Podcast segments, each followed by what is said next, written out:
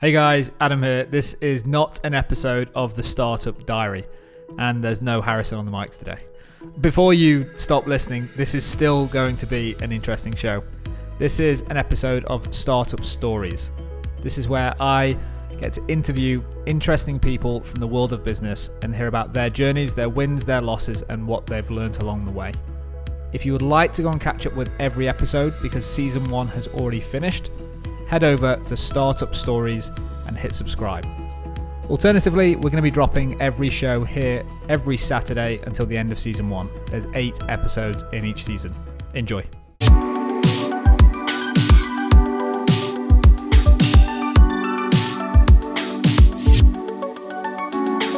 Malcolm, thanks so much for joining us on the mic today. For anyone that doesn't know about you or your business, can you give us a quick intro to who you are and what the business does?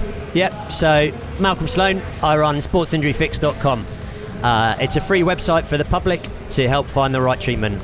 The average person sees three or more therapists before they find the right one because no one knows the difference between physios, chiros, osteos, sports therapists, etc. But actually, what people do know is, well, I'm a runner and I've hurt my knee, so who's best placed to help me? We let the public search in the way they want to enable them to get fixed, not frustrated. Perfect stuff. And how how old is the business right now? So the business itself has been running for a couple of years. Uh, I had a full-time day job, so I set it up as a proof of concept, as a bit of a listing website. Um, but we've been full-time on it since January. And, and just to sort of cover off for the noise today, in case there is a bit of background noise compared to normal, can you just explain to people where we are and what you guys are doing here? Because I've just seen the stand. You've got an amazing stand. You've got loads of staff in front of us. What are you doing here today? So yeah, we're at the Body Power Expo at the NEC in Birmingham. Uh, there's over 100,000 people here. It's absolutely massive. CrossFit, bodybuilding, weightlifting, gym bunnies, jiu-jitsu. Uh, it's quite a sight. Uh, it's one of those markets where everybody breaks themselves, everybody's got a niggle, everybody's got an injury. So we've got a big 12 meter wide stand uh, full of multidisciplinary therapists just helping people, giving them a massage, giving them some taping to get through their next performance, uh, and just giving them some advice, guidance, and treatment. Like it, really like it, mate. So I want to spend a bit of time and learning about sort of the marketplace conditions that you guys operate in. But I think for the people that listen to this, one thing that's super interesting is how did you actually go through the transition period of a day job? I guess three years ago now. So you did this part time for two years. So how did you manage that? How did you find the time? Because a load of people say, I want to do my own thing, but there's no time in the day. So how did you find that? And then what made you actually make the transition to doing this full time? Yeah, uh, so a lot of it is just taking advantage of the opportunities that were there. So I was working as a management consultant for PA Consulting, traveling all around the country, uh, various assignments.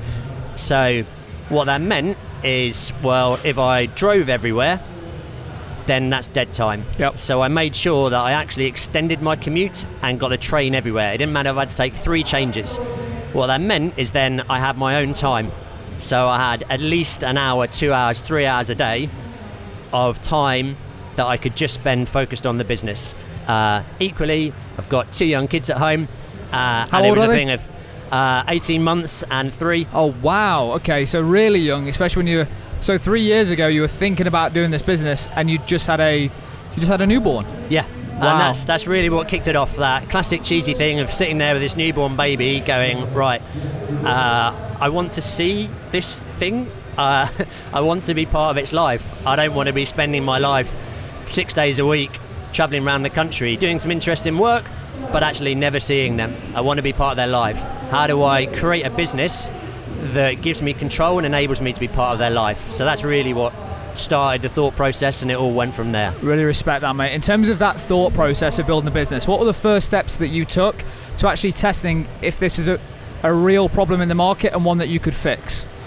Uh, so uh, you can't see me because we're on a podcast, but I'm a really scrawny bloke. Uh, I'm made of glass and I keep breaking myself. uh, and I've lived all over uh, and always found it really hard to find good treatment. So, as with a lot of businesses, it was a personal problem that I sought to fix, which was why, if I'm a, uh, a rugby player and I've hurt my shoulder, why can't I search in that way to find treatment? Um, I don't understand the differences to all the professions. So then it was, well, I'm lucky enough to know a load of sports people that do all sorts of random crazy things. So I talked to as many of them as possible, and everybody agreed. And some of it, yes, was that friendship bias, but this wasn't me saying I'm going to start a business. This was me just saying, I think this is a problem. What do you think? Yep. Um, and then it snowballed from there. And then it was that um, you know taking the whole build, measure, learn, lean startup methodology, working in management consultant. Obviously, we get trained in all of that agile methodology. Start small, scale quickly, find out what works. So actually, then it was okay. How can I uh, get access to a number of therapists to see if they want to advertise by saying what sports and injuries they specialise in. Because you go on any therapist website, they say they treat everything Yep. because they want to appeal to everybody. So this was the days of um, pre-GDPR. So basically, scrape together a load of emails and just put some cold emails out. And what was in that cold email? Was that inviting them to this new business, asking for feedback? What was the first thing that you asked of these guys? Because this is on the supply side of the market. These are the guys that can be doing the actual uh, the physiotherapy on the patient. So you've got the demand. You checked with your friends. Have you got this problem? Tick that box. What did you do for these guys? What was the first interaction you had with them? Did you tell them you had a business at this point, or was it I'm thinking about doing this? So as, as with everything, it was about thinking what's in it for them. Because in my mind, uh, and having looked at a lot of other platform websites, there's some brilliant, really clever technology platform websites, but they don't have either side of the market. Yep. So the public were only going to use something if there's choice. The therapists are only going to pay money for something if there's public there and they're getting business from it. So actually, it was knowing that the therapists want business. Yep. And actually, they're willing to put their details on almost any website for free, thinking that, well, if I get one one customer from it a year, well, at least it's something. It's a it's bit been of a worth my of- time at that point. It's Same with my industry. A plumber will put his details anywhere, trying to get in front of someone that needs some plumbing work. Same dynamic. Yeah, so when you know that, it's about tapping into that. So I had a really simple website uh, and just said, right, pop your details on here. But actually, when you're putting your details on here, what I'd like you to do is say what top five sports, what top five injuries do you have greatest experience of treating or do you specialise in? Just to see if, okay, so it's not just popping your details anywhere, it's about getting that extra information. And will that be a barrier to them and will they not do it? Yep. or will they still do it? What that did very quickly is built up several hundred and then a few thousand Yep. of these therapists that are putting in that information. That provides uh, email addresses, contact information that actually we can use then to follow up and take them down a bit of a funnel to understand that extra information that's there, understand their problems, etc. But once you once you've got that initial, I don't know, 200, 300 therapists, how did you onboard them to actually find out? Did you was it phone calls? Because at that point, I understand you're still developing the platform out. Yep. And you're non-technical, is that right? Uh, basically, yes. Basically, you're like me. I know just enough to try and get something onto a website, but you needed someone else to go and build the product. Yes. Like, how did you get the feedback out of these guys, considering the fact you had no demand right now? They weren't winning work through the platform. So, five years ago, I tried to build a Checkatrade competitor, and we got six and a half thousand tradespeople in two years to sign up, but we had no homeowners using it. And everyone came to us knocking on a door saying, Where's all these leads that you've promised us?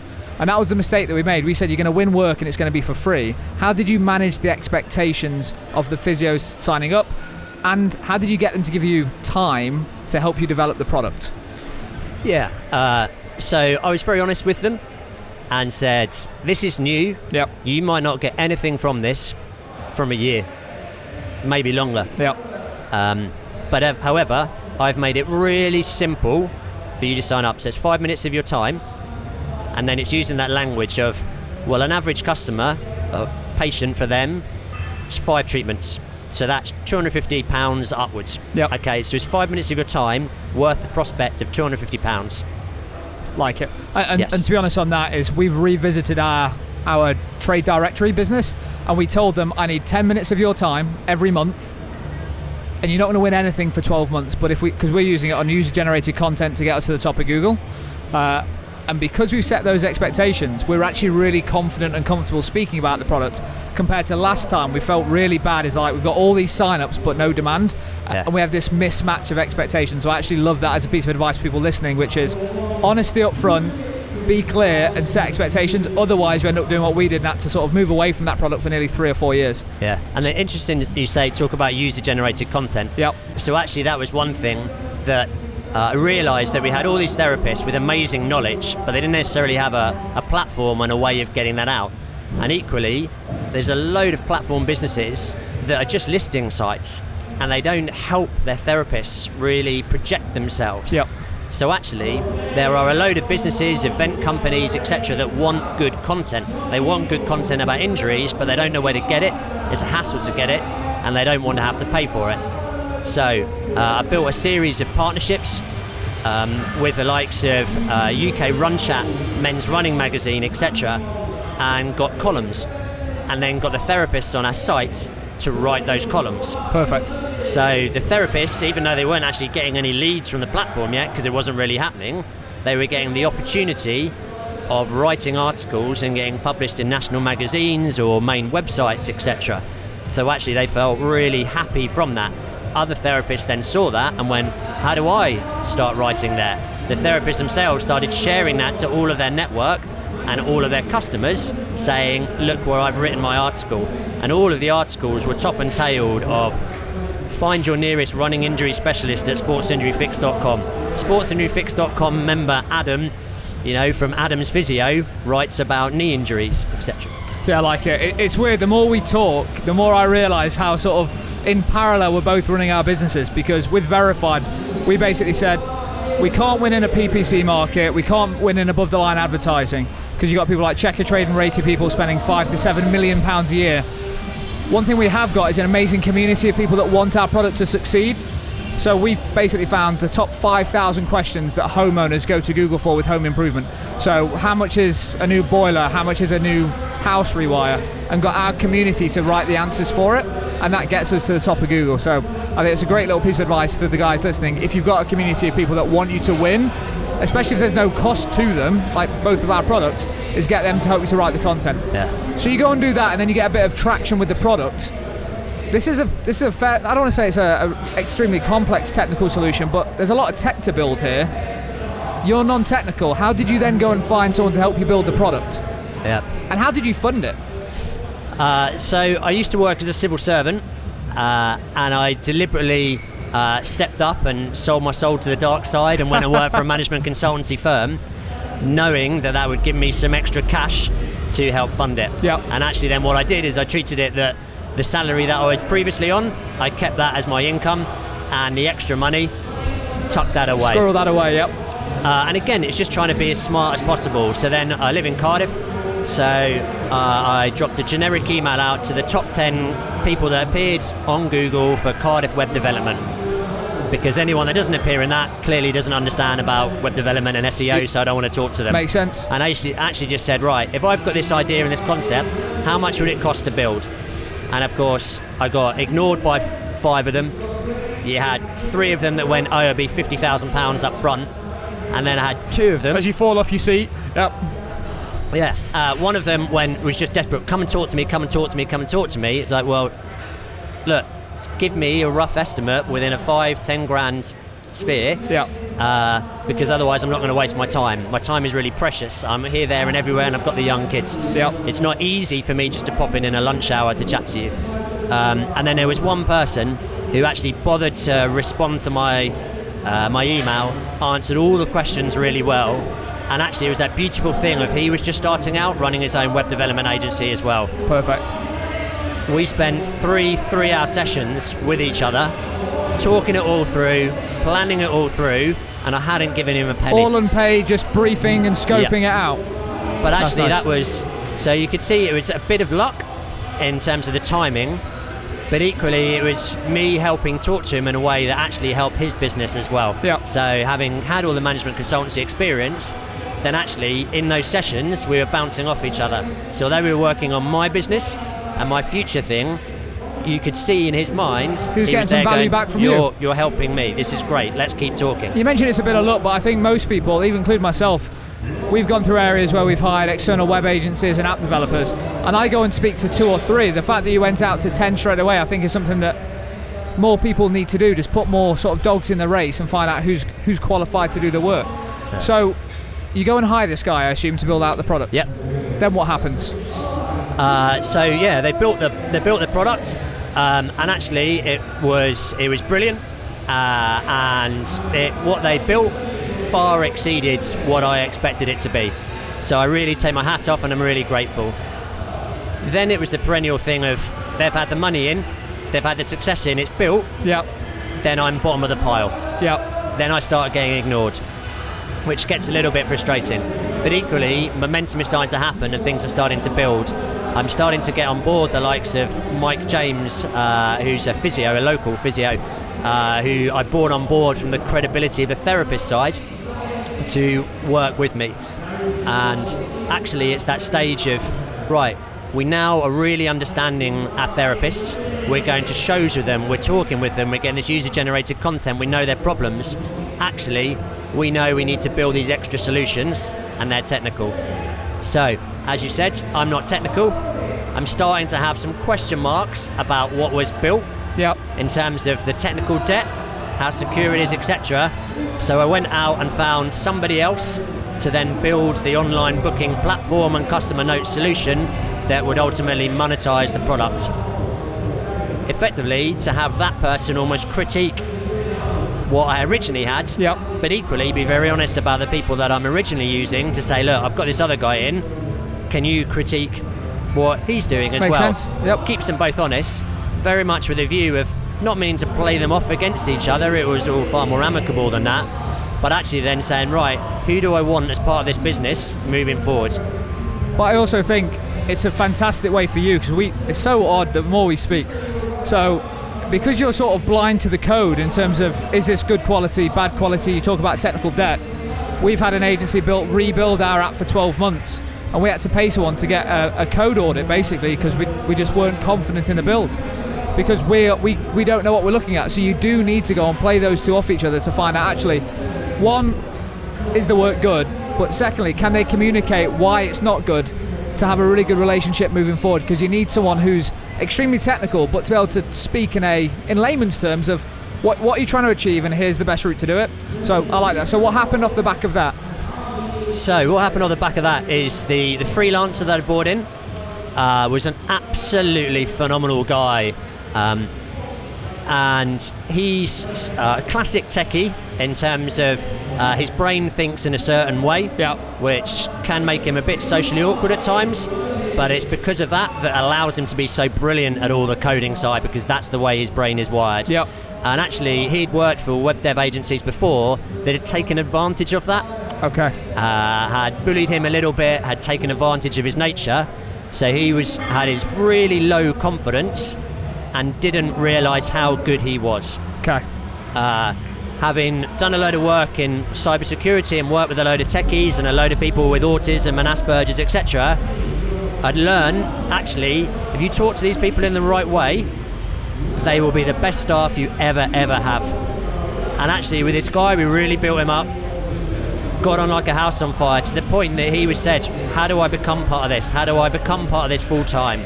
I'm Wow. bought into this. I really like it." how long how long was that window from him That window first about- meeting to wanting to join the company It's nine months. wow that's cool Uh, so after about three months, I'd pestered him saying, "Come on, I need you to join. I need you to join." Yep. Uh, and then you know it took him a bit of time, but when you think about it, this was a person that was basically scared to look you in the eye, uh, was really nervous, and actually then he's come on so far to the extent that you can see what an intimidating environment we're in. Yep. With a load of fake tanned, probably steroided up meatheads. Yep.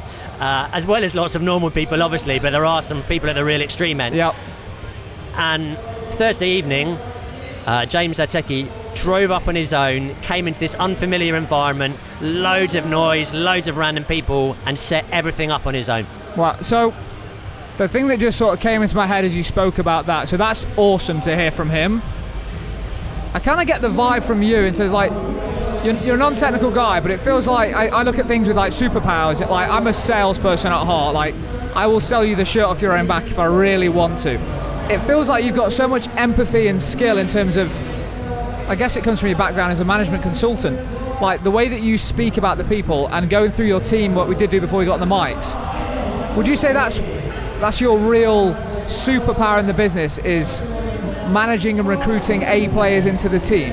And then on that note, if so, what advice have you got to me and people listening? Because I'm just amazed at how you speak about the team and the the team you've pulled together in such a short period of time and how qualified they are. Like how do you do it?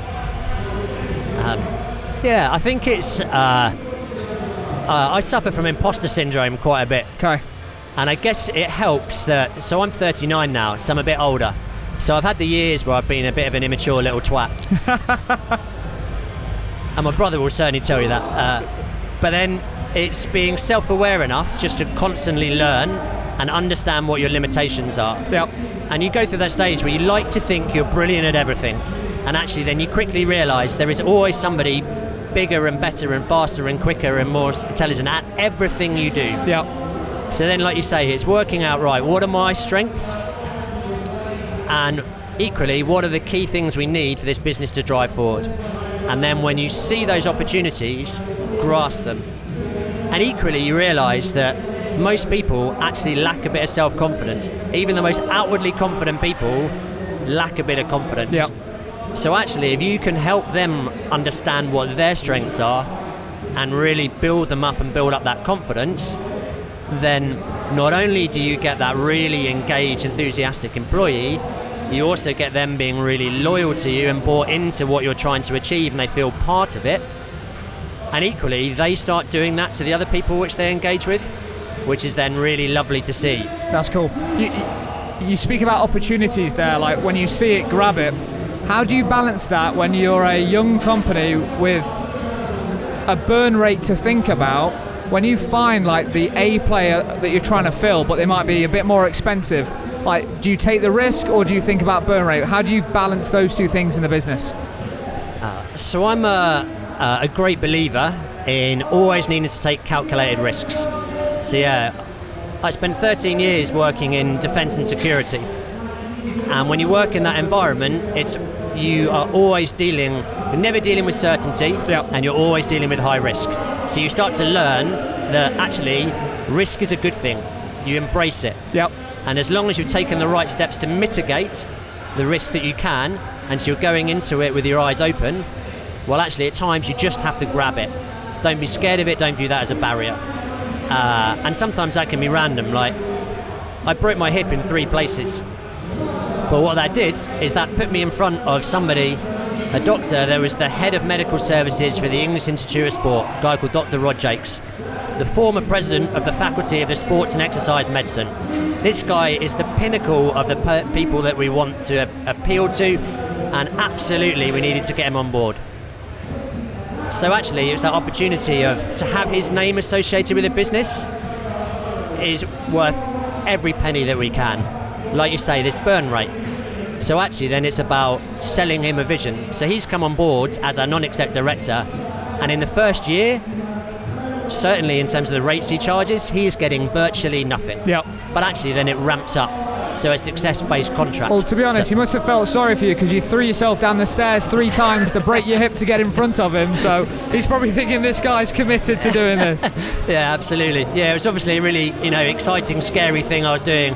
Definitely wasn't on a little fold-up Brompton bike in quarter pedal, but we won't talk about that. no, Um, it's absolutely some top yeah. advice. So, what's the thing that, what's the thing that keeps you awake at night right now in the business? uh, it's just I'm I'm incredibly impatient. Okay. I want everything now. Uh, but equally, because when you start thinking about opportunity and start trying to grab everything that's there, then every single day, it sounds a bit corny, you're always thinking of new things you want to do. Yeah. Oh, I like that. And even just the chat we had for half an hour before, it's like, oh, okay, that's some interesting points. Right, we could do that, we could do this, etc. And then it's that, that whirring in your brain of there's all these things we could do, but equally knowing we can't do all of it. If we try to do everything, we'll spread ourselves too thin, we'll run out of money. So actually, then it's that right. How do we prioritise this effectively, and how do we learn to say no? Because sometimes saying no is really hard, but it's the most important thing you need to do for your business to keep it really focused. No, all right, absolutely top bit advice there. We like to end these shows with some fast fire questions. My biggest problem is I always want to follow up with the questions. Are you up for doing some fast fire stuff? Absolutely. Cool, let me just pull out my questions for you. So, number one What's the one thing you know now that you would tell your 18 old version of yourself? Uh, don't be scared of asking for what you want. If you don't ask, you don't get. Big believer in that, to be honest. That's how we're here today. We're like, we want to interview. Yeah, well, equally, to be fair, it was that thing of hearing Harrison talk previously about body power. And I was there going, right, we're coming to a show, we don't know it, we want to maximise the publicity that's there. Right, Harrison, do you want a free ticket? Come along and let's have a chat. And then he came to me and was like, Do you want a free ticket to Body Power? Bring them on. Yeah. He's been like a kid at Christmas about this, to be honest.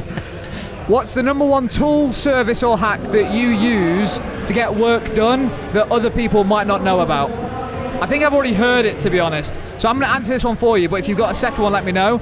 Even if you can drive somewhere and it's two hours and it's three hours on a train, get on a train. Absolutely. Like, I'm now already thinking about I was like, that makes so much sense. I can get my laptop out, I can get my time back. Even if it's a little bit more expensive, but you get three hours to do some work, makes sense. Have you got anything else like that, or have I just have I just answered it for you?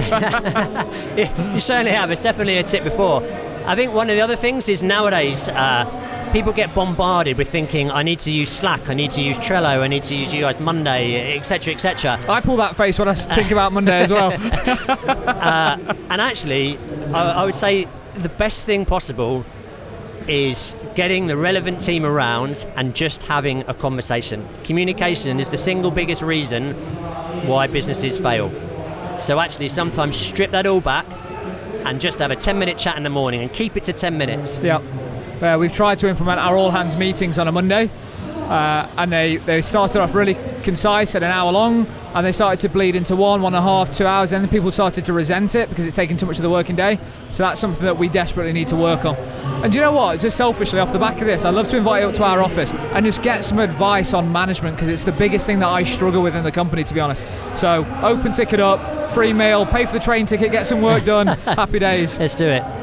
What's the best piece of advice you've been given and who gave it to you? So, my brother, uh, Andy Sloan, uh, told me there are these two guys that have a podcast in a slightly different area to you, but listening to them sounds very similar to the conversations that you keep boring me with. So, rather than boring me with these conversations, uh, listen to their conversations and get in contact with them because you can probably learn quite a lot from each other. That's amazing, mate. Yeah, super appreciate that. And one of the best things that we've come out of doing the show is meeting guys like you, because I'm a first-time founder.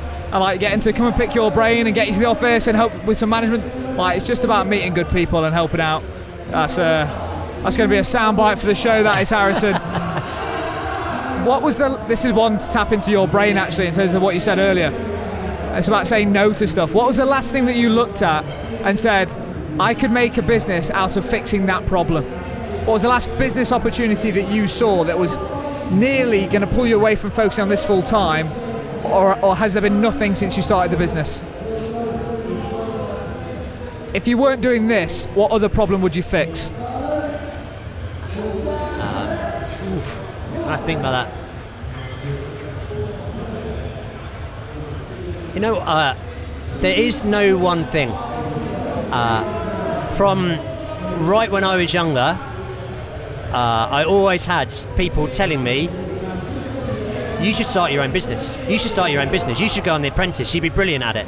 I did the Barclays grad scheme, and in the first two weeks of onboarding, I had two trainers come up to me and go, I'm not sure why you're here. You're. N- I don't mean this in a rude way because you're clearly really, you know, you're smart and you're capable and you've obviously done well to get here, but you're just not like anybody that we normally have coming here. And it was one of those strange things of just because I had people telling me I should start something, I almost mentally blocked it out and went, well, I don't, I don't want to do that. It's that. It's particularly when you're younger, you want to conform and fit in a bit. Yeah. And so I had all these people telling me to break away and do my own thing. And bear in mind, this is at the time there was none of these podcasts and startup things. Startup Yeah. wasn't really a thing. Entrepreneurism wasn't a thing. Wasn't cool. You were unemployed back then if you're an entrepreneur. Exactly. It was still that get a job with a big business. Yeah. Oh, here I am with a job in a bank. You know, on the grad scheme with Barclays Bank. Wow, you know, that's what loads of people want. Just So- out of curiosity, what did your parents do? Uh, so my mum was an orthodontist part time and helped bring us up, and then my dad was a finance manager for a large construction company. Okay. And still, very much, it was that. Uh, I can't ever remember them actually telling me, but I always had that feeling. There was that expectation of you will work for that big business. Yeah. And certainly, working for uh, working for a big bank my dad was super proud. He loved coming up to the city and having a lunch with me. My brother worked for a, a big city law firm at the time as well. You know, my grandfather bought shares in Barclays and was really happy about how they were doing. So you kind of feel that pressure Yeah. to stay there. That's why I asked. From the way that you spoke about it, I got the sense that from a young age you had that I'm going to conform, and also everyone I think naturally tries to follow. They either heavily go against what their parents did because they don't want that life, or they go, no, this makes sense. These guys are happy, they're doing well, and then you follow that journey and you want to make them proud. So I ended up actually. Half of the reason I joined the forces, I didn't stay. I lasted four months. It wasn't for me. My dad was in the navy, so that wasn't for me. But then my dad was also, he, he ran his own business for 45 years. So I was like, well, I want to do that. That was my way of making my dad proud. So it's weird how, how things happen. Um, next one for me is if you could recommend one book or podcast excluding ours, what would it be? I'm going to be cheeky and say two. Lean, Lean Startup by Eric Ries. Uh, and equally, The Trusted Advisor. haven't heard that one. Is that a book or a Uh, podcast? It's a, a book, uh, and you can get it on Audible. But actually, I don't think you need to read the whole book because there's a lot of padding there. yeah. But actually, there's an equation in it, and you can just Google Trusted Advisor equation. Just read about that a little bit. And actually, what that talks about is just it's everything we were talking about before about how to uh, build up a relation with people and get the most out of that. Yeah. It nails that to a T. I'm, I'm going to grab that today and go and have a listen. Last two for you, Malcolm. Who's had the largest impact in your life? In recent times, probably the man that's just taken photos of us to our right. You, I'm, I'm, trying to like hold a strong jawline right now, so it looks good.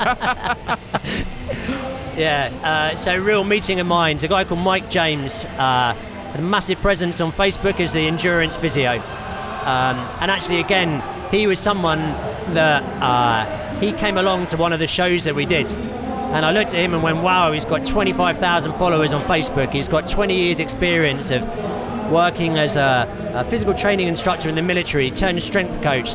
He's got a sports rehab degree. He's then got a sports science degree. He's then got a master's in physiotherapy. He's done over 100 marathons, ultra marathons, Ironman. He's done a double Ironman. He's done a treble Ironman. He's swum the channel.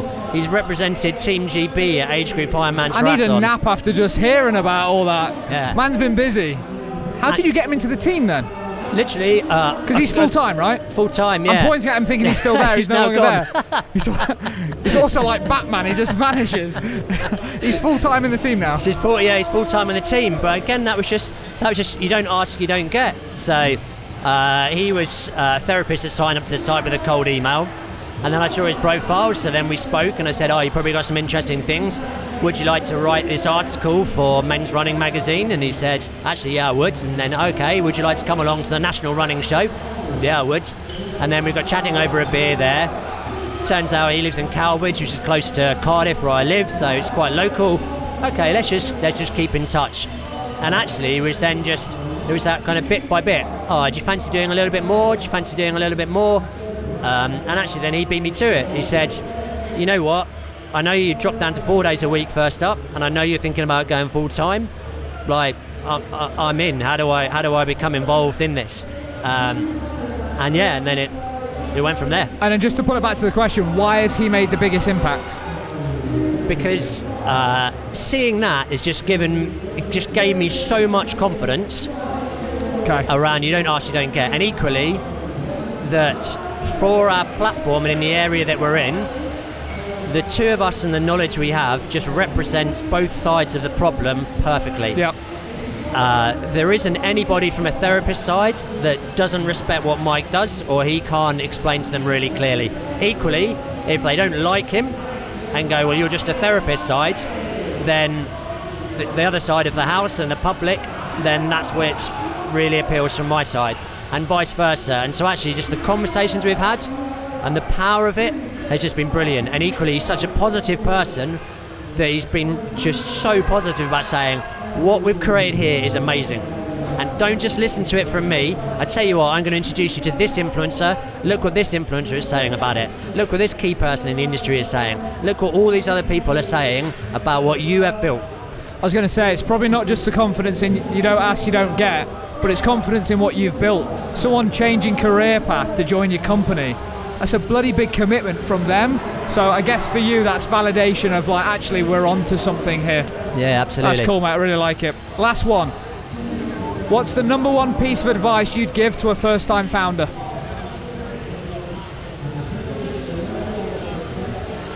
I would say take the time to really understand why you are doing it. What is it you ultimately want to achieve? If you're just building something because you think it's cool and then expecting it to magically take off, it's not going to happen. Yeah, agree. You need to really think, why am I building this? So why for me? Am I doing it because I want to make money? If you just want to make money, then it's probably not going to succeed because as you always say doing the startup life is really hard There's easier ways to make money than starting your own business. there are Yeah. and if you ever if you ever want to um, raise money then they always say uh, a good team can make a bad product work because they know they'll iterate and they'll find out how it works Yeah. And so with that, then you have to have the passion in what you're doing. Whereas if it's a bad team, so if all you're thinking about is I'm building this just to make money, and you're just thinking in that side, then anybody you talk to raising money just won't be interested in you because you won't have that real passion that will real come across because you really believe in it and you're willing just to evolve and work hard and find what's right. And yes, that might make you millions. Equally, it might just make you a nice tidy income that means you can live a life. So what's your why? Why are you doing this? So I'm doing it because I've hurt myself so often and I found it so frustrating that I want to reduce the frustration for people. I want to help them get fixed. I want to solve that problem. That's where it started. That's evolved then in uh, we've got so many solutions to help therapists. You were telling me about your sports massage therapist who gets at least two no shows a week. We've got a simple solution that means he gets paid for those two no shows a week. That means he probably earns £100 a week extra, £400 a month. That's that- over four grand a year. Which has a direct impact to the quality of life of someone that runs their own small business. Yeah. So for the guys listening to this right now, whether they are a sports massage therapist or they hurt themselves in sport, where do they go to learn more and use your service? So, quite simply, sportsinjuryfix.com or sports injury fix on any of the normal social media. Malcolm, I've thoroughly enjoyed this. I appreciate the fact you have battled through the noise, and I wish you all the luck at the show and in the future, mate. Thanks very much for your time. Thank you very much. Likewise. Cheers, buddy. Hey guys, hope you enjoyed that interview. Don't forget, head over to Startup Stories and hit subscribe because that's where you can find all of season one and be ready for when we drop season two. Speak to you soon.